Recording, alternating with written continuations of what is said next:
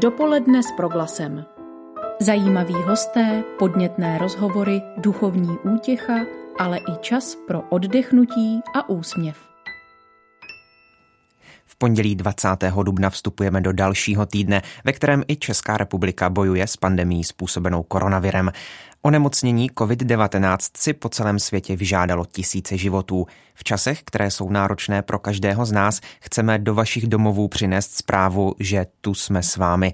Chceme vám nabídnout pohledy lidí z různých profesí, pro vaši informovanost, povzbuzení, ale taky potěšení. I o to se bude od mikrofonu následující hodinu snažit Ondřej Havlíček. Za chvíli budeme volat do střediska rané péče v Českých Budějovicích, jak tato pandemie ovlivňuje život rodin i ma- s malými a potřebnými dětmi. Ptát se budeme také na opačný pol lidského života. Zavoláme totiž do fora mobilních hospiců. No a mimořádná doba produkuje mimořádné činy. Svědky jste toho mohli být už v minulých týdnech v mnoha eh, vysíláních proglasu. Své o tom právě vědí také skauti ve Zlíně a řeknou víc po půl desáté. No a na závěr se spojíme s operní pěvkyní paní Dagmar Peckovou. To vše na proglasu právě začínáme.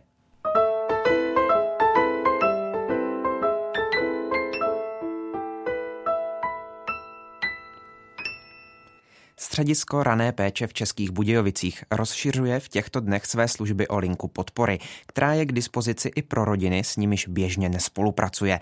Skontaktovali jsme se proto s Kateřinou Doskočilovou, instruktorkou stimulace zraku a poradkyní rané péče, aby nám vysvětlila, jak tato nová služba funguje a komu přesně určeno. Paní Doskočilová, dobré ráno. Dobré ráno. Raná péče, středisko rané péče se stará primárně o rodiny, ve kterých se narodilo dítě s postižením. Kdo se ovšem může na vás obrátit prostřednictvím telefonu v současné době pandemie?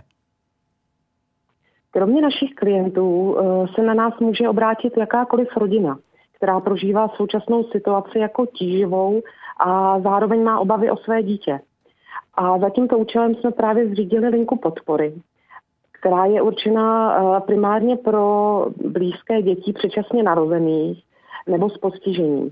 Mysleli jsme hlavně na rodiče, které mají své děti v nemocnici, nebo prarodiče, které mají také obavy o svá vnoučata a vlastně další, další pečovatele o děti s postižením. Vy nejste jediné středisko rané péče v České republice. Toto středisko není pouze v Českých Budějovicích, eh, ale jste jediní, kteří provozují takovou linku, nebo je to už běžná praxe v této době napříč eh, těmi centry v republice?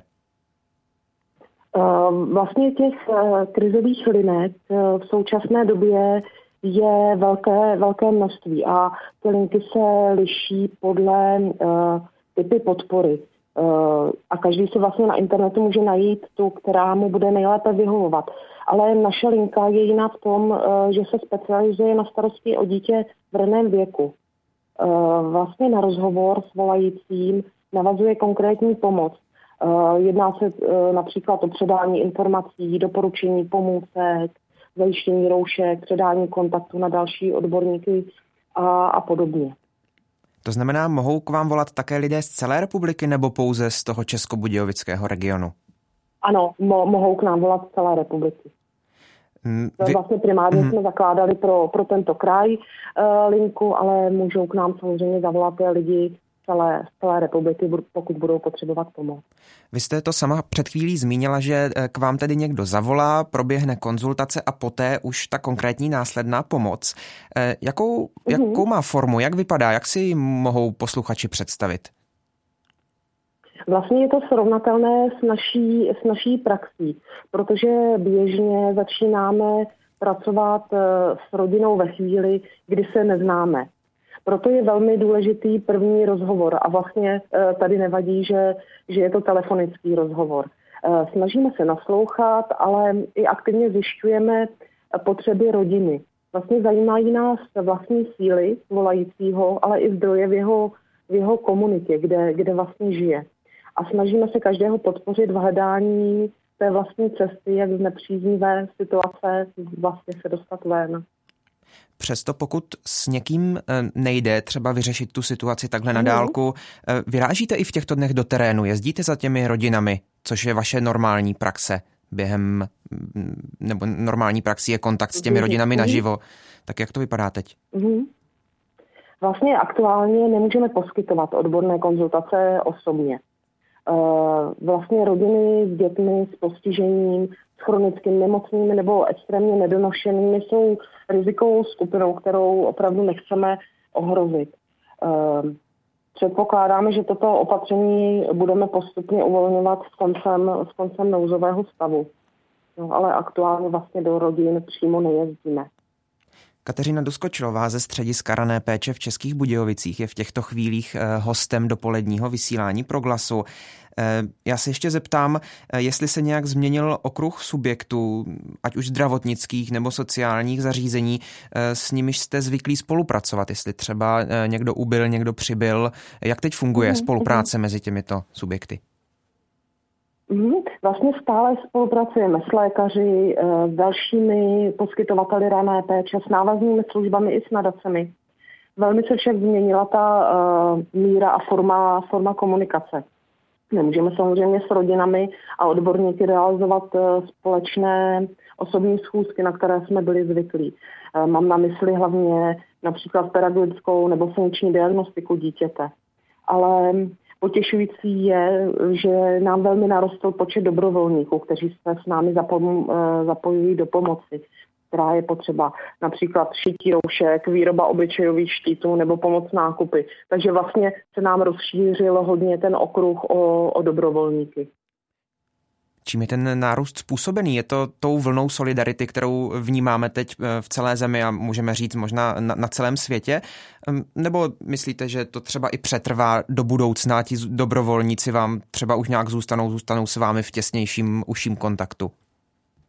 Já si myslím, že aktuálně uh, lidi se opravdu chtějí do té pomoci zapojit a neví jak a vlastně my jsme jim nabídli tu, tu formu nebo jsme jim pomohli realizovat to, uh, když chtějí pomáhat. Ale věřím, že z některých dobrovolníků se mohou stát i dobrovolníci do budoucna. No, že lidi opravdu chuť pomáhat mají. Na závěr vás ještě poprosím uh, o zhrnutí, v jakých časech a dnech uh, je možnost té mhm. telefonické uh, konzultace, té, té telefonické porady a jestli je vás možné kontaktovat také nějak jinak, třeba elektronickou poštou. Uh-huh. Uh-huh. Uh, tak naše linka podpory je v provozu v pracovních dnech. Je to od 9 do 13 hodin na telefonním čísle 601 541 780. Eh, dále nám mohou psát na e-mailovou adresu eh, na bez diakritiky budějovice zavináč raná péče CZ a zájemci o ranou péči nám mohou volat na běžné kontakty, které máme uvedeny na webových stránkách www.ranapéče.cz. Říká Kateřina Doskoč. Vlastně ano. Pardon, pardon. Prosím, prosím, dopovězte to. Ne, jenom jsem chtěla ještě říct, eh, jenom vysvětlení nakonec, že naše linka podpory je pro blízké dětí předčasně narozených nebo s postižením. Tak eh, jak už jsem říkal, ta jsou slova Kateřiny Doskočilové, instruktorky stimulace zraku a taky poradkyně rané péče v Českých Budějovicích. Paní Doskočilová, díky moc za váš čas a hezké pondělní dopoledne. My také děkujeme, hezký den. Dopoledne s proglasem. Posloucháte dopoledne s proglasem. Fórum mobilních hospiců tvoří společenství 40 hospiců, agentur domácí péče, charitních organizací a dalších zdravotnických zařízení, které poskytují profesionální specializovanou paliativní péči v domácím prostředí pacienta. Stejně jako mnohé další neziskové organizace, i Fórum mobilních hospiců se v současné době potýká s řadou problémů. I o těchto nesnázích teď budu hovořit s předsedkyní společnosti Fórum mobilních hospiců, paní Monikou Monikou Markovou. Dobré dopoledne. Dobré dopoledne, moc zdravím vás i posluchače. Paní Marková, v nedávné době Fórum mobilních hospiců na půdě Senátu obdrželo dar v podobě, v podobě více jak 60 tisíc roušek. Eh, ústenek tedy v současnosti máte dost. Jak jste na tom ale s ostatním zdravotnickým materiálem, dezinfekcí, rukavicemi podobně? Je to náročné. Je to tak, že nikdo z nás nepředpokládal, že ta situace by mohla být tak špatná jako nastala. Není to jenom proto, že se zvýšila samozřejmě spotřeba, ale především proto, že společnosti, které nám normálně tyto prostředky dodávají, je prostě nemají na skladech. Takže jsme opravdu vděční za každou pomoc. My tady, tady v Litoměřicích třeba jsme ji získali ze strany, kde bychom to nečekali, a to od stavebních firm, které měly rukavice použitelné ve zdravotnictví a vlastně nám pomohly v té nejkrizovější chvíli. Eh, řada ale našich členských organizací takové možnosti nemá. V tuto chvíli nevím o tom, že by někde byla situace úplně krizová, ale můžu říct, že třeba s rukavicemi je to tak, že mají některé malé mobilní hospice zásoby třeba na 14 dní a nejsou si jisté, že se ženou rukavice. Vy jste podle vašeho webu zaslali výzvu k zajištění ochranných pomůcek taky na Ministerstvo zdravotnictví, Ministerstvo práce a sociálních věcí a taky na Asociaci krajů České republiky. Tak jak to vypadá z těchto stran? Přijde pomoc? Eh, ano, ta pomoc přichází. Eh, musím říct, že výhodu mají ty organizace, které jsou zároveň poskytovateli i zdravotních, i sociálních služeb, protože každý ten rezort vlastně zásobuje ty své organizace sám.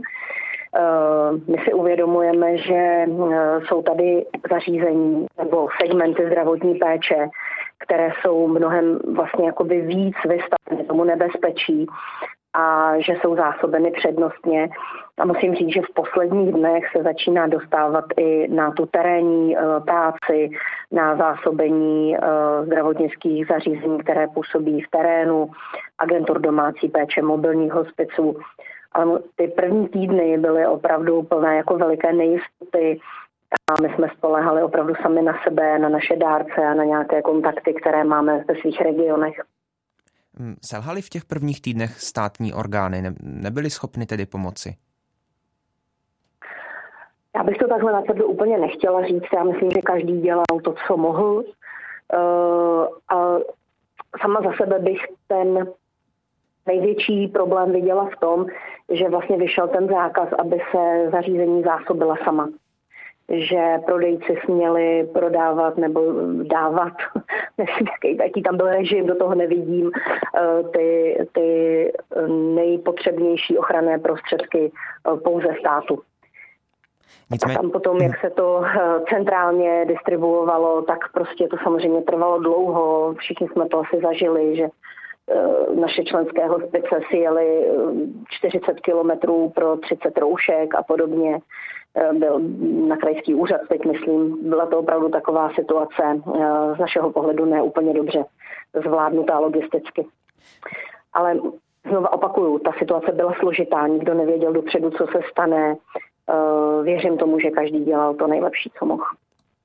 Nicméně pojďme k té eh, aktuální situaci. Jak už jsem říkal před chvílí, tak vy jste obdrželi jako dar 60 tisíc roušek eh, a to na půdě Senátu, který tedy zprostředkoval ten dar eh, z Tajvanu. Na těch krabicích s darovanými rouškami byl prý nápis Pozdrav z Tajvanu našim hrdinům v Česku. Potěšilo vás to? Moc. Já myslím, že to bylo mm, krásné. Krásné na tom bylo to, že to byl opravdu dar, že nikdo za tu pomoc neplatil, eh, že tam jsme se nezavazovali k žádnému přátelství na věčné časy, jako na krabicích, které jsme obdrželi jako zásilky z krajů, eh, které byly teda koupené z Číny. Bylo to trošku prostě s jinou příchutí, byl to opravdu dar, kterého si moc vážíme. Ehm, a pokud tedy něco nedostanete darem, ale musíte to kupovat, tak eh, ehm, máte pocit, že hm, třeba nepřiměřeně stouply ceny těch ochranných pomůcek, léků, obecně zdravotnického materiálu? Je pravda, že všechny ceny se zvedly, i, i ceny léčiv. Je to určitě dáno i tím, že jsou prostě zavřené hranice, že státy, které ta léčiva vyrábějí, tak si je z různých důvodů určitě jako nechávají hlavně pro své občany. Takže i ta jako distribuce léků je teď složitější, dále se čeká i na potřebné léky, třeba u nás nejvíc léky proti bolesti, které se nevyrábějí tady v České republice, ty dodací lhuty jsou delší. S tím my jsme tak trochu počítali a tak už jsme se na konci února dost předzásobili. Jsme k tomu vyzývali naše členské organizace, aby si ty zásoby léků udělali. Takže tam opravdu je to trošku složitější. A co se týče cen těch ochranných pomůcek, tak Samozřejmě se objevily na trhu firmy, které mnohanásobně, třeba i desetkrát zvedly ceny těch ochranných prostředků. Na druhou stranu ta pomoc, která je distribuována ze státu prostřednictvím krajských úřadů, tak ta je opravdu pro nás zdarma, jako pro poskytovatele zdravotních a sociálních služeb. Takže to je mm, s velkou výhodou. Musím říct, že třeba my v terénu jsme bojovali i s tím, že jsme neměli vlastně žádné ochranné obleky. Měli jsme rukavice, měli jsme ústenky, postupně od majitelů 3D tiskáren, mnozí byli i našimi pozůstalými, jsme zdarma dostali ty štíty ochranné, takže to bylo jako výborné. Přemýšleli jsme, jak budeme chránit ten personál, co se týče oblečení, takže mnohé členské organizace si poradili třeba tak, že sehnali jednorázové pláštěnky, také od nějakých dárců, sponzorů a prostě vybavili se střičky tímto způsobem. Takže pomáháme si tak, jak můžeme, snažíme se, aby eh, opravdu nikdo, kdo naší pomoc potřebuje, nezůstal neošetřen, aby se všem dostalo aspoň bazální základní pomoci eh, v tom terénním prostředí. A na druhou stranu musím říct, že nevím o žádné členské organizace, že by se někdo zatím při výkonu té práce nakazil.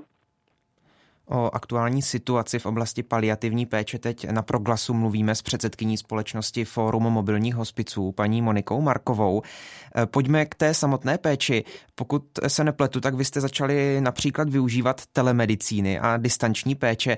Jak taková péče na dálku vypadá? Musím moc poděkovat kolegům eh, z odborné společnosti paliativní medicíny, eh, s kterými ve spolupráci jsme hned na začátku, vlastně úplně na začátku března, vydali takové metodické doporučení.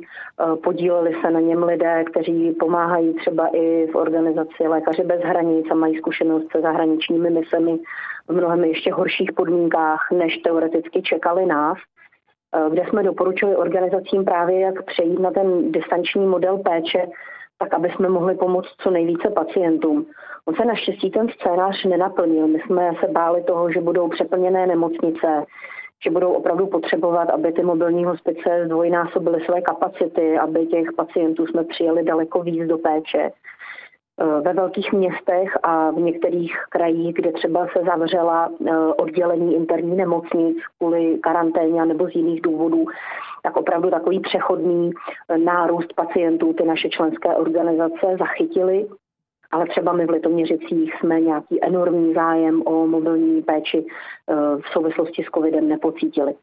Ale k, to, k té otázce, jak vypadá taková telemedicína, no prostě využíváme všechny prostředky, které nám současná technika dovoluje.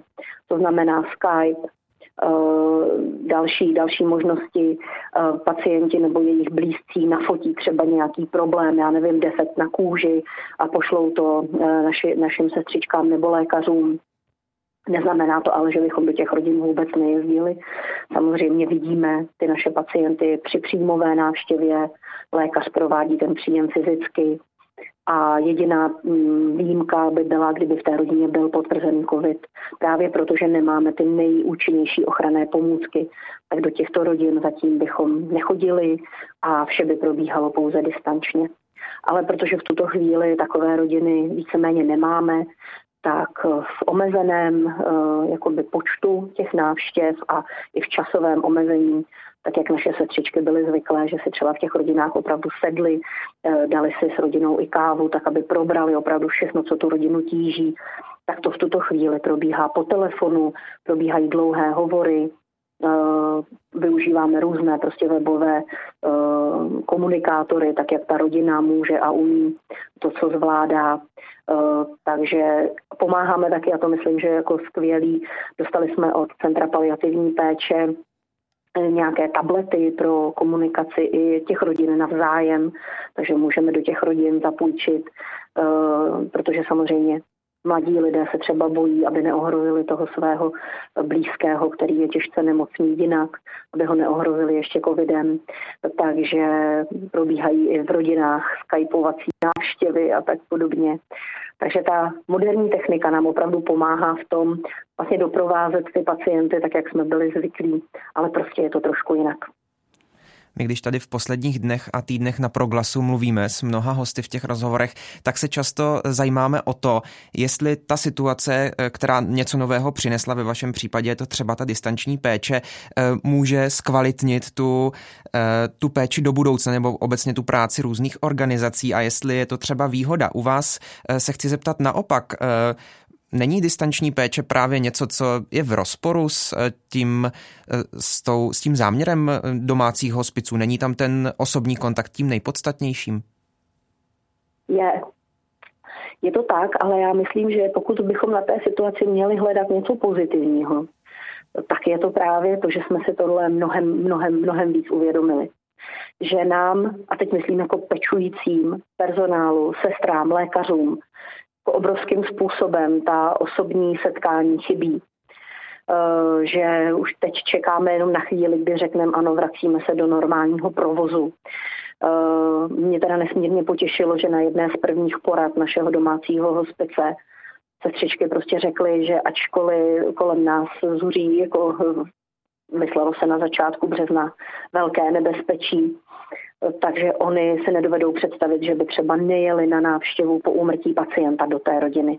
Že se budou chránit, ale že tam prostě i oni sami potřebují jet, že vědí, jak ty rodiny, v jaké budou situaci a že přesto, že jim vlastně osobně hrozilo nějaké nebezpečí, takže se nedovedou představit, že by tu první pozůstalostní návštěvu jako neudělali. Eh, tak myslím, že to tak ta krize eh, kolem nás vytáhla ty velký pozitiva, které ta naše péče má a mm, to si z toho, myslím, odnášíme.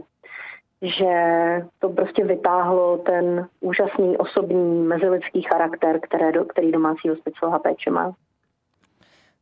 Zajímá mě ještě na závěr, jak to bude eh, s vašimi eh, náklady a s, obecně s přežitím mobilních eh, a domácích hospiců, protože podobně jako jiné neziskové organizace v sociálních a zdravotních službách, tak samozřejmě i vás trápí rostoucí náklady na straně jedné a zároveň výpadky příjmů na straně druhé a pravděpodobně, alespoň podle odhadů odborníků, ta ekonomická situace v příštích měsících bude spíš horší právě jako následek této epidemie a, a karantény. Tak jak vážná je pro mobilní hospice teď tato situace a jak vážná bude? Hmm, hmm. Děkuji za tu otázku. No, vlastně uh, máme takové dva scénáře. Jeden je vyloženě krizový, druhý je takový méně krizový. Uh, a ještě to asi závisí na tom, jestli ten mobilní hospic už dosáhl na smlouvy se zdravotními pojišťovnami nebo ještě nedosáhl. Víte, že v České republice v posledních asi čtyřech letech probíhal takový nástup toho, že ta péče mobilních hospiců začala být hrazená eh, z prostředku veřejného zdravotního pojištění ale musel ten domácí hospic splnit nějaké poměrně složité pro malé hospice personální limity, takže ne všechny hospice ještě na tu úhradu dosáhly. Ty, které dosáhly, tak tam mají alespoň nějakou jistotu té platby ze zdravotního pojištění. Ty, které nedosáhly, tak jsou vlastně závislé opravdu na darech grantech a přímých platbách těch našich pacientů. A ty si myslím, že jsou opravdu jako ve velkém ohrožení, protože ti, kdo nás podporují, podporují jsou převážně malí podnikatelé z regionu a střední firmy, které vědí o té naší práci bezprostředně, protože už třeba jsme doprovázeli někoho z blízkých jejich zaměstnanců nebo blízkých samotných těch majitelů a ředitelů firm a eh, na tom, jak bude vypadat ta ekonomika, tak závisí i ta míra té podpory. To je určitě pravda. Další velkou příjmovou oblastí těch mobilních hospiců jsou benefiční akce, které samozřejmě už od začátku toho března musely být rušeny. My třeba tady v Litoměřicích jsme přišli o benefiční aukci, která nám ročně přináší čtvrt milionu až 300 tisíc korun do rozpočtu. A e, na konci května jsme měli plánovaný běh pro hospic, také jsme museli zrušit, respektive přesunout na podzim. A z toho jsme jim mývali kolem půl milionu příjem. Takže opravdu ty výpadky e, tady z těch benefit jsou velké a každý ten hospic asi se připravuje na nějaké krizové scénáře. Na druhou stranu my máme obrovskou oporu v individuálních dárcích, v lidech, kteří se dost často rekrutují z řad našich pozůstalých a kteří opravdu vědí, že ta naše práce má veliký smysl A musím říct, že tak, jak jsme se s kolegy potkali virtuálně nedávno s řediteli jiných hospiců, takže to potvrzovali, že tady od těch malých drobných dárců vlastně v tuto chvíli přišla nějaká mimořádná pomoc. Že rada z nich to vnímala a jsou to lidé, kteří nám třeba posílají pravidelně 200 korun měsíčně a najednou o nich přišla tisíce koruna, protože vnímali, že ten hospic v tuto chvíli nějak víc potřebuje. Takže za to chci moc poděkovat, že tito individuální dárci vlastně ty hospice drží nad vodou a poprosit o to, aby na nás mysleli i nadále. S tímto poděkováním a prozbou eh, se loučí předsedkyně společnosti Fórum mobilních hospiců paní Monika Marková, která byla eh, druhým hostem dnešního dopoledne s proglasem. Paní Marková, moc díky za váš čas, hezký den. Já vám taky moc děkuji, mějte se krásně. Naschledanou. Naslyšenou.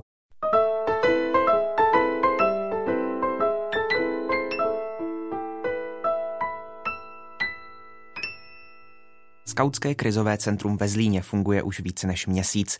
Donáší nákupy seniorům, ušili a distribuovali tisíce roušek, provozují výdejní místo pro ochranné štíty, doporučují léky, volají seniorům a nově spolupracují s Univerzitou Tomáše Bati, místní větnamskou komunitou i řadou neziskových organizací. Také zásobují dětské lékaře ve Zlíně a okolí celoobličovými maskami. Hostem ve vysílání je teď spoluzakladatel tohoto centra Jiří Robenek. Dobré dopoledne. Dobré dopoledne vám i posluchačům. Eh, tak už z toho mého úvodního popisu musí být posluchačům jasné, že jde o velký projekt. Jak vznikl? Vznikl spontánně vlastně při té situaci, která se objevila tady v České republice i ve světě, tak jsme si říkali, jakým způsobem můžeme pomoct eh, našemu okolí. S tím, že tak nějak sami se začali ozývat i seniori, kteří nás třeba požádali první dva, tři nákupy a my jsme se potom snažili ty služby trošku rozšířit. Vy působíte eh, teď jen ve vašem městě, nebo ty služby nabízíte i širšímu okolí Zlína? Tak v rámci nákupu pro seniory a nemocné působíme ve Zlíně, případně v těch nejbližších vesnicích. A co se týká šití a rozvozu roušek, tak tam jsme pokrývali celý Zlínský kraj. V dvou případech jsme se vydali i za hranice kraje, konkrétně do Olomouckého kraje. Pane Robenku, omlouvám se za tu otázku, ale to vypadá i z vašich webových stránek, i z vašich slov na poměrně velkou rozsáhlou práci. Eh, je to ještě vlastně možné zvládat eh, třeba při normálním zaměstnání, nebo jak to vy, ti hlavní organizátoři, děláte? Je to, to už asi není na bázi nějakého dvouden, eh, třeba dvouhodinového, tříhodinového denního dobrovolnictví. To musí být práce téměř na plný úvazek. Ano, v současné době už máme vlastně za sebou více než měsíc eh, soustavné činnosti. Pro ty hlavní organizátory je to poměrně náročné. A samozřejmě pokud se jedná o studenty vysoké školy, tak eh, částečně na tom, na to mají jakoby nějaký prostor, když splní ty studijní eh, povinnosti na dálku. Pro nás zaměstnané je to složitější, ale pokud děláme například práci, kterou můžeme vykonávat domova, tak se to dá nějak skloubit. Tak pojďme zpět k té vaší, eh, k té vaší konkrétní práci, tedy práci eh, krizového centra. Eh, kolik klientů z řad seniorů teď máte? Jde to říct? V současné době máme více než stovku klientů, kterým třeba pravidelně voláme, ten co nepotřebují nově a tak dále.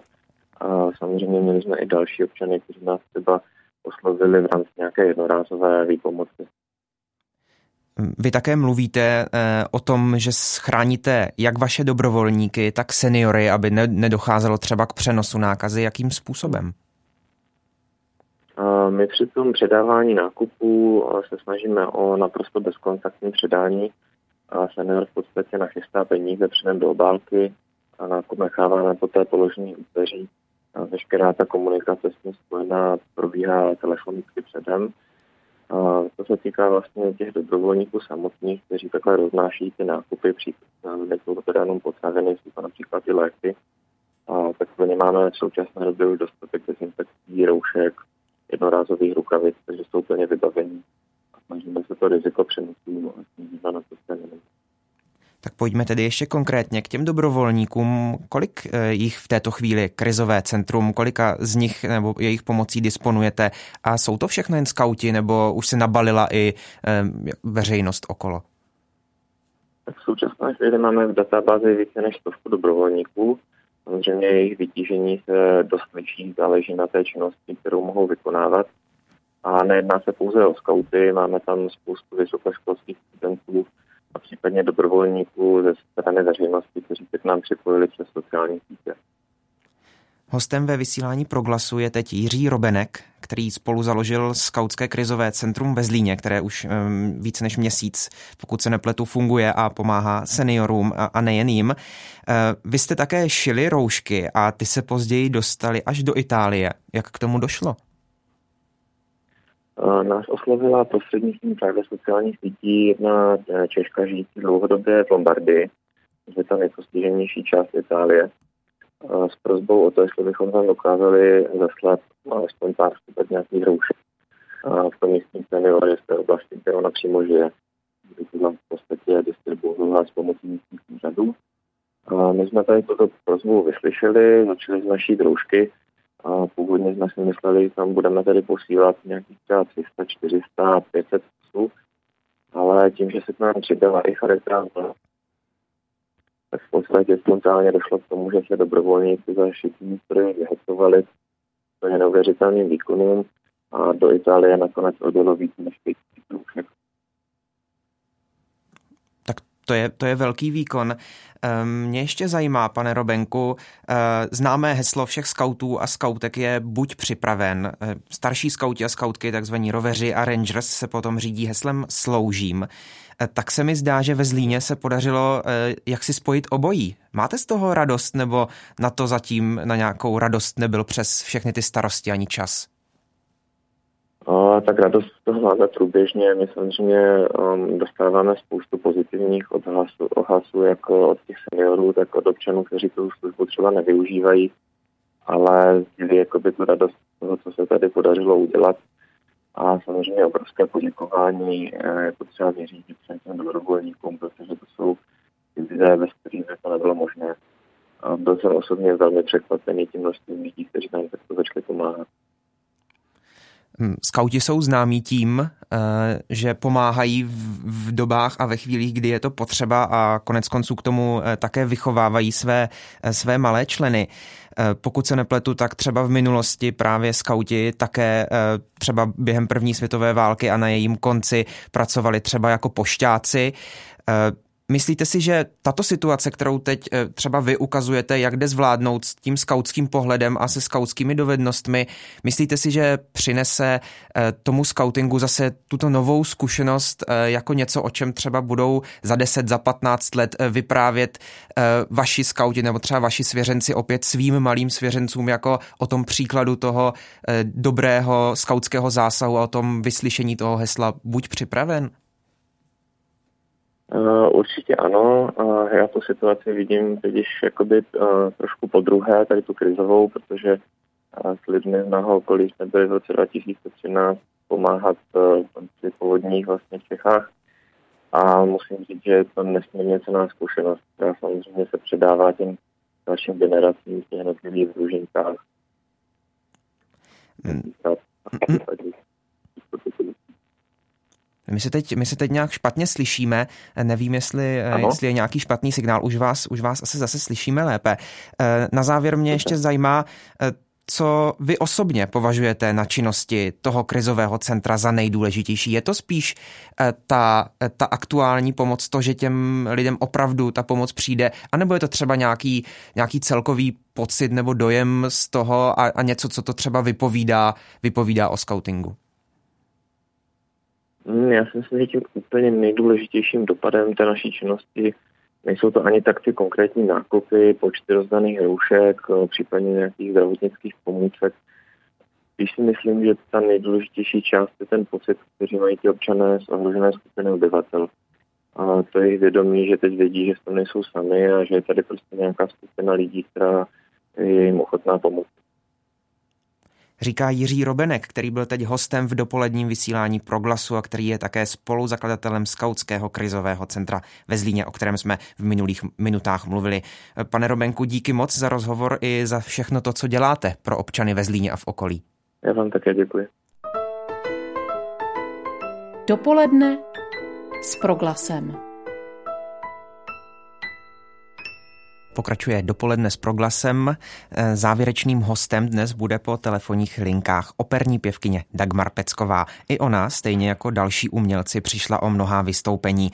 Nad letním hudebním festivalem Zlatá pecka, který pořádá, zatím visí otazník. Co všechno světová pandemie přinesla do jejího života, se budeme ptát v dalších minutách. Paní Pecková, zdravíme vás do Německa a děkujeme, že jste přijala Dobrý. pozvání k našemu rozhovoru. Dobrý den, já, já zdravím do, do Čech, do Brna a přeju krásný den. Vy jste, paní Pecková, velmi aktivní člověk s řadou vystoupení a projektů nasmlouvaných dlouho dopředu. Jak se svým tvůrčím potenciálem a hlavně s tou vaší pověstnou energií nakládáte teď v karanténě? No, já jsem si, jak jsem už někde psala, já jsem si vyjela 8. března s kabelkou a s příručním kufříkem do Německa za svou rodinou mezi dvěma koncerty nebo mezi dvěma vystoupeními a vyklubala se z toho zatím dovolená na více jak měsíc a zřejmě to ještě nějaký čas bude trvat. Eh, pozitivum to má, že ani děti nikam nesmí, ani můj manžel, protože je taky muzikant, takže má taky utrum. Takže jsme se sešli tady všichni opět po dlouhé době u rodinného stolu. Já dobře vařím, hezky vařím, užíváme si to tady. Eh, to, ten zákaz vycházení není asi tak na vesnici, protože tady jsme na vesnici ve Schwarzwaldu, není to tak přísný, můžu můžu normálně provozovat sport, můžeme chodit na procházky se psem, můžeme chodit jako rodina na procházky, máme na zahradu velký balkon, takže sem normálně jezdí lidi na dovolenou, když se smí. Takže já to mám vlastně tady e, sice tak neúplně plánovanou, ale zase hezkou dovolenou e, tak je to rozhodně nečekaná dovolená a jaké je to pro právě pro manžela a pro dvě vaše už skoro dospělé děti mít zase doma stoprocentní maminku, manželku? No, tak je, není, to úplně, není to úplně zvykem, ale ten dům je natolik prostorný a velký, že když se někdo z nás chce uklidit do soukromí, tak samozřejmě tu možnost má. Já se navíc ještě musím naučit roli, moji první činoherní roli v životě. Eh, bude to McNallyho mistrovská lekce, kde budu hrát Marii Kalas je tam asi 40 stránek textu, který mluvím jenom já, takže mám opravdu co dělat a takže vlastně to beru jako takovou přípravu na příští projekty, e, odpočinek, hodně spím, ani jsem nevěděla, že člověk toho může v životě tolik naspat jako já teďka. Takže já to mám, já to mám prostě, já jsem zatím, zatím říkám, zatím jsem v pohodě. Co, co operní zpěvačka jako vy v karanténě nejvíce postrádá? Co vám nejvíc chybí? No tak samozřejmě je to styk eh, s kolegy, s jevištěm, je to styk s publikem, je to taková ta tvůrčí takový ten tvůrčí čas, kdy člověk je mezi, mezi svými, mezi, mezi kolegy, vyměňuje si názory, připravuje se na něco, zkouší s korepetitorem, zkouší s dirigentem, zkouší s režisérem. Prostě tohle všechno samozřejmě teď není. Eh, já si pořád říkám, že přejde to nejhorší a že zase všecko bude. Musíme, nesmíme, víte co, nej, nejhorší věc je mít z toho špatnou náladu, mít z toho deprese. Eh, člověk asi nejvíc mě pomáhá a myslím si, že i všem, když se člověk udržuje v náladě, že všechno zase bude, že všechno bude v pořádku, že budeme zdraví a že to prostě všechno půjde dál. E, třeba i trochu jinak, než to bylo dřív, ale člověk je tvor přizpůsobivý, takže hlavně, hlavně prostě e, mít, mít dobro v duši, to je strašně důležitý. No, vy o tom mluvíte jak teď, tak já jsem také četl na vašem Facebooku, eh, kde jste citovala uh, slova známé autorky detektivek Agáty Christy. Strach jsou neúplné znalosti. Tak uh, vy mm. tedy máte znalosti úplné a strach teď nemáte? To se takhle nedá říct, ale uh, Agáta Christy to řekla určitě. Já tyhle ty všechny uh, citáty, co postu na svém Facebooku, samozřejmě se nesmějí brát tak doslova a ten člověk, který to řekl, to, to řekl v určitém kontextu. Já neříkám, že vím o pan, pandemii všechno, určitě ne, nikdo o tom nic neví, tak úplně přesně, aby mohl říct, co bude příští rok, ale já si jenom myslím, že člověk by se měl udržovat v pozitivní naději.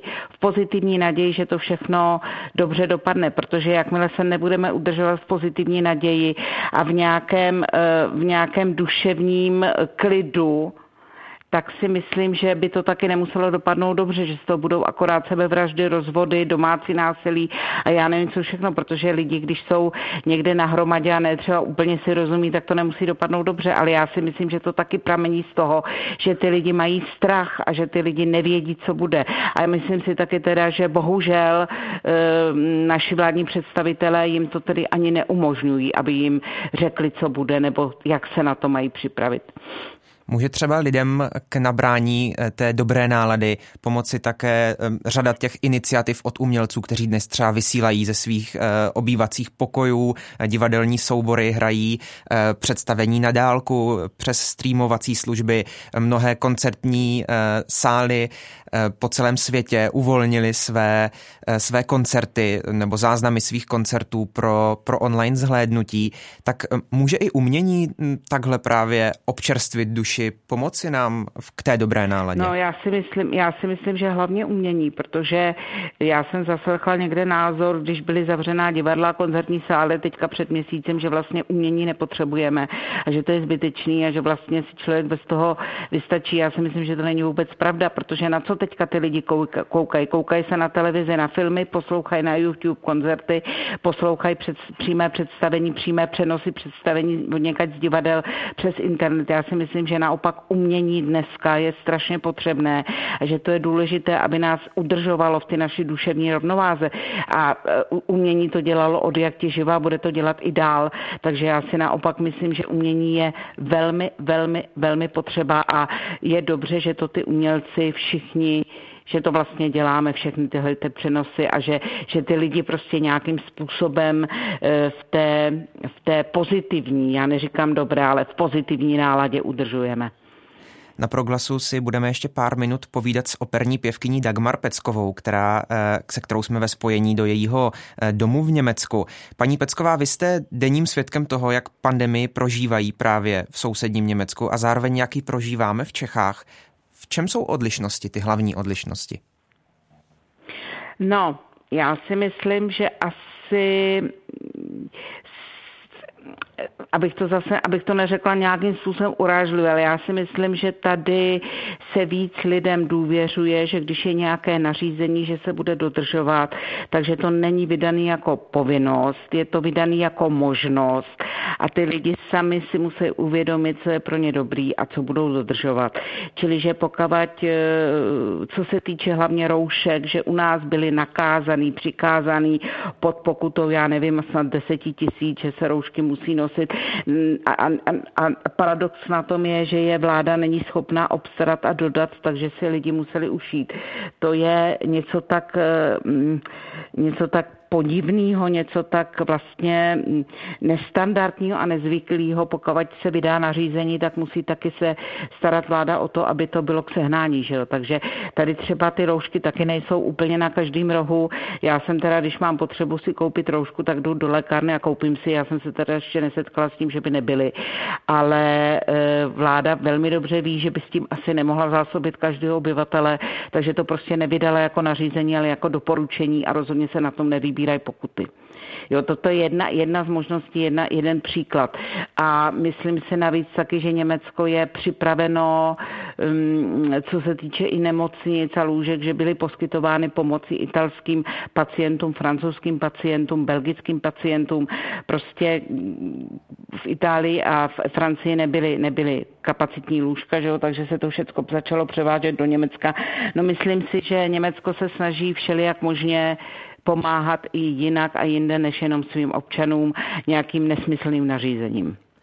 Němečtí občané to také pravděpodobně velmi dobře vnímají, protože podle posledního průzkumu eh, se vládní strana křesťanských demokratů, tedy koalice CDU, CSU, eh, kancléřky Angely Merklové, těší popularitě, kterou neměla od roku 2017. Ty preference narostly asi o 10%, eh, zatímco naopak třeba opoziční AFD klesla ze 14 na 9.